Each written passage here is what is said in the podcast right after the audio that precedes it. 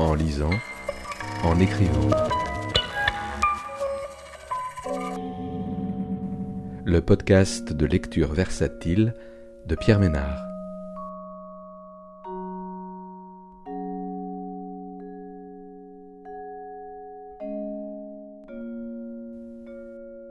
Aujourd'hui, Corps flottant de Jeanne Sautière, paru aux éditions Verticales en 2022.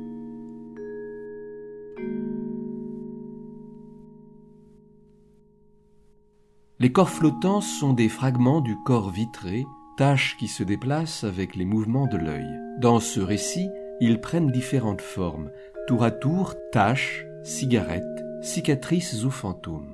Toute cette vie passée dans la fumée du rêve, ne se souvenir de rien, si invraisemblablement peu. Jeanne Sautière évoque son adolescence à Phnom Penh, au Cambodge, entre 1967 et 1970. Elle décrit les bruits de la nuit, la touffeur tropicale de la forêt, les gens qu'elle y côtoie, camarades de classe, premières amours, l'éveil du désir dans ce pays qui va sombrer, les massacres perpétrés par les Khmers rouges. Un livre sur la mémoire, ce qui a été vécu, en partie oublié, l'expérience de sa propre disparition, qui avance par bribes en acceptant les aspects aléatoires et fragmentaires de la mémoire. La survivance de ce qui aussi a été là, sans retour possible, mais présent et fragile, nous laissant incertains.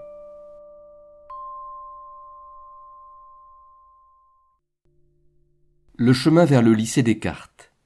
De chez nous, près du marché central, sortir de l'immeuble, prendre à droite, puis tout de suite à gauche, puis longuement tout droit, puis à gauche. Dans la même rue, mais à droite, le cercle. Nous l'appelions comme ça, c'était le club sportif Khmer le lieu des jeunes, expatriés ou khmers de bonne famille. On s'y retrouvait autour de la piscine entouré de colonnades et de fleurs de bougainvilliers. Il y avait un bâtiment à l'étage, duquel se tenait un café qui était presque exclusivement le nôtre. L'hôtel de luxe, face au lycée, plus à gauche, dont je ne me souviens plus du nom, le Royal, on disait que Jean Lacouture y séjournait pendant ses reportages sur le Cambodge. Du lycée français si peu aussi. Un arbre magnifique, un flamboyant couvert de fleurs fuchsia, une grande pelouse, un terrain de sport. Un bâtiment de trois niveaux, une galerie à colonnade s'ouvrant sur les étages des salles de cours. Au rez-de-chaussée, une galerie en arche. Est-ce possible qu'il n'y ait pas eu de vitres aux fenêtres? Je n'ai jamais eu le sentiment d'enfermement comme dans les salles de classe en France. Je venais d'une école privée, j'ai dû passer un examen pour pouvoir entrer dans le lycée français. C'était une grande inquiétude. Si je ne réussis pas, où étudier? Et comme une humiliation, la vengeance du public sur le privé. Pour augmenter mes chances, et aussi pour me punir d'avoir été surprise à fumer une Winston de ma mère sur le balcon, j'ai été inscrite à des cours de rattrapage dans une institution catholique. Le curé, un blanc, était sale et puant, il nous enseignait Polyeucte avec une sorte de fébrilité. Sa bouche sentait le jeûne prolongé.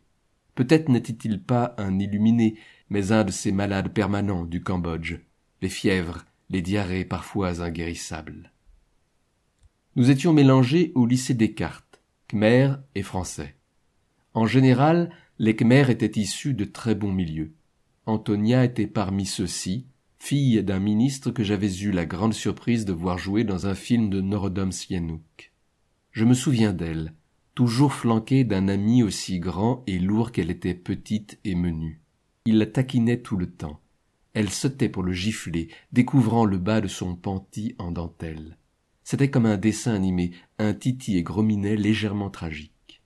Lui, tel un Cyrano, amoureux camouflé derrière ses provocations, recevant chaque gifle comme le seul inestimable cadeau de la minuscule aimée. J'ai retrouvé des traces d'Antonia sur Internet. Il y a un site consacré au procès des Khmers rouges. Il faudra revenir sur cette dissolution de nos années de jeunesse, ce qu'on imagine que doit être une jeunesse. Nous avions des cours d'histoire khmer.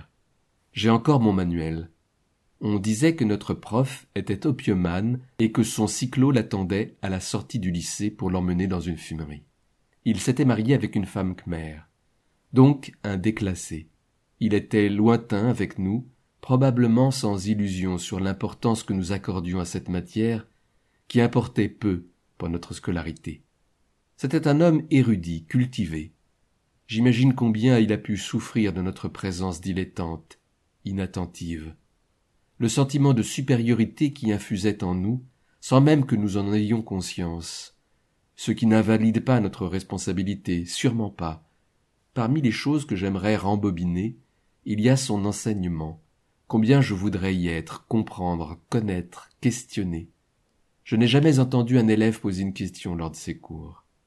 Les questions sont venues bien après, massives, nombreuses, oppressantes et tardives. Ce sont des femmes qui sont cantonniers à Phnom Penh, cantonnières, elle travaille dans le grand sampo noué autour de la taille, le crama autour du cou épongeant la sueur. L'une d'elles s'arrête net sur la chaussée, écarte les jambes et pisse debout. Elle remarque ma stupeur et rit de moi, la petite blanche sucrée bégueule. Les échoppes de tout, de fruits, de soupes, de brochettes, dont certaines à la viande de chien, j'en mange une fois abusé par les autres jeunes qui avaient instauré ce bizutage alimentaire. J'échange des lunettes de soleil made in France contre des rondes bleutées à la John Lennon. Je suis fier d'avoir su troquer, faire commerce. Les incompréhensions liées à la difficulté de se parler. Ma mère, teinte en noir corbeau, à la suite de l'erreur de la coiffeuse Khmer, assise silencieuse dans le canapé en rotin, cigarette aux lèvres, faisant la gueule. Se souvenir de ça et, cinquante ans plus tard, rêver que ma mère est allongée sur le sol, bras légèrement écartés, entourée de roses, très gaie, et tenant à me montrer ses cheveux qu'elle a fait blanchir, me dit-elle fièrement. Je lui rétorque que ce n'est pas considéré comme un embellissement. Ah, répond-elle, sans intonation, comme morte. Aux fêtes du 14 juillet de l'ambassade, tous les Français pouvaient venir s'y saouler. Ce qu'on achetait par l'intermédiaire de l'ambassade le camembert en conserve, par exemple, il fallait faire régulièrement la commande. Des bouts de l'autre pays, le nôtre, arrivaient, désarticulés, déphasés. Nous ne parlions plus tout à fait la même langue. Ça restait quand même une réjouissance. Ouvrir les paquets, être déçu un peu, participait de cette fête. Le repas dans un restaurant chic avec les collègues de mon père, sûrement pour le départ de l'un d'entre eux. Des cavaliers portant le nom des convives avaient été installés immédiatement retiré par le chef du bureau, rigolant de cet affichage public de la composition de son service. Il avait embrayé, toujours aussi joyeusement, avec quelques bourdes. Je me souviens des documents parvenus, lisibles, car le taux d'humidité avait révélé l'encre sympathique. C'était facétieux, pas sérieux du tout, et j'avais eu tout à coup le sentiment que mon père pouvait être en danger. Le grand marché, quatre ailes qui convergent vers un énorme dôme, comme un autre pnum art déco, les lampes à acétylène et leur lumière jaune. L'aile des remèdes, la plus fascinante, plante mais aussi singe séché tout plat comme écrasé par un chauffard. Les discours interminables de Sihanouk retransmis par des haut-parleurs. Tout ici migre et fluctue. Terre et eau se mêlent puis se séparent. Le Mékong est un roi, un éléphant, une majesté le Tonlé Sap s'évase comme sous l'effet d'une marée, renverse son courant, et ce sont alors des fêtes vouées au génie des eaux, dont la présence me paraissait indiscutable. Car ici, tout est esprit, peuplé par la nuée, la migration des éléments, le fluide et l'instable, et pourtant forces irrépressibles. Ce qui est mort l'est-il vraiment? Alors pourquoi le poteau télégraphique reprend-il racine et se couvre-t-il de feuilles? Marcher dans la ville aux heures chaudes, cheveux au vent, pieds nus, déjà écrit. J'allais vers le fleuve. Il y avait le désir aigu de s'en aller pendant la sieste, alors que tous dormaient, écrasés de chaleur, dans leurs lits, sous les arbres, à l'ombre d'un auvent. Une façon d'être seul, peut-être plus sûrement encore que dans la nuit, mais surtout d'éprouver ce pays par les liens de la terre, de la latérite, des trottoirs crasseux, des crachats de bétel, des bandes de chiens galeux, des chats anours, de tout ce qui avait besoin de se taire, de s'aplatir sous la chaleur. Sentir cela comme une jouissance. un plaisir de la joie. Je rentrais silencieusement, ne me douchais pas, enfilais mes pieds croûteux de saleté dans mes chaussures, filais vers le lycée. Je devais puer. Là est la ville telle que je l'ai aimée. L'immobilité, l'abêtissement de la touffeur, le silence. Je passais comme dans un film au ralenti. Une aiguille vive dans une étoffe lourde et mouillée de sueur. Phnom Penh, si belle dans son sommeil de brute. Sihanoukville est au bord de la mer, sur le golfe de Thaïlande. Nous, on disait toujours mer de Chine. Ce n'était pas exotique, c'était le lieu où on vivait. J'y vais avec mes parents et une amie. Un bel hôtel quasi désert, avec piscine et les plages courtes, bordées de palétuviers, innervées de petits rues et mangroves. Il y aurait plusieurs Éden dans ma vie. En Iran, Shiraz et Ispahan, les jardins fabuleux, les colonnes des temples se reflétant dans les bassins, les bleus, tous. Et aussi, là, ce lieu que rien d'autre n'a façonné sinon l'ordre dans lequel doivent se déployer arbres et sables, mer et eau, animaux et plantes. Pour ce pays de profusion, celle-ci encore plus aboutie. Au creux des anfractuosités des rochers, de drôles de mollusques, sans coquilles autres que le roc, comme des steaks encastrés. Je nage dans l'eau saumâtre d'un rue, chaude, amniotique, à côté d'un grand serpent qui glisse tête dressée. Je suis surprise, sans crainte, mais j'aimerais tant onduler comme lui, être dans l'eau comme dans l'air, une pièce harmonieuse du lieu, par pure inadvertance, par jubilation de la vie active, forte. Je pense n'avoir jamais vécu cette façon d'habiter le monde sans aucun écart avec ce qui m'entoure. Il y avait cette immense forêt, mais forêt est-ce le nom qui convient pour ceux qui refusent le promeneur à ce point? Quelque chose de beau comme une cathédrale, et vénéneux aussi, on disait qu'un vieux tigre avait mangé un petit Américain dans un bungalow près de la plage en lisière de forêt.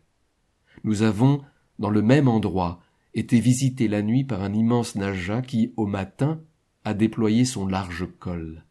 On pouvait rencontrer la mort donnée par les animaux ici. Le scorpion sur l'estrade de la salle de classe, le petit serpent des bananiers tombés de la douche faisait très peur par principe, par légende, presque pour rien. Mais dans la grande forêt, la légende était vivante et mortelle. On me dit que l'endroit est devenu une sorte de Disneyland, casino, chaises longues et parasols, grands hôtels, aménagements ludiques. Animation, comme on dit, comme si nous étions des momies et, partout, tout le temps, il faut nous animer, dans l'éviscération même de nos âmes, l'ignorance de son principe immatériel et pourtant organique. Le beau serpent n'a plus sa place au pays des loisirs. Il a été chassé dans le renversement de la malédiction initiale. Mais peut-être que ça rend des gens heureux d'être animés, dans des espaces pleins de lumière, distraits tout le temps de la vie dure par des attractions, tels des moustiques autour des lampes, dans le son saturé qui chasse les peurs. Peut-être est-il tout aussi légitime de ne pas vouloir être un serpent dans un marigot.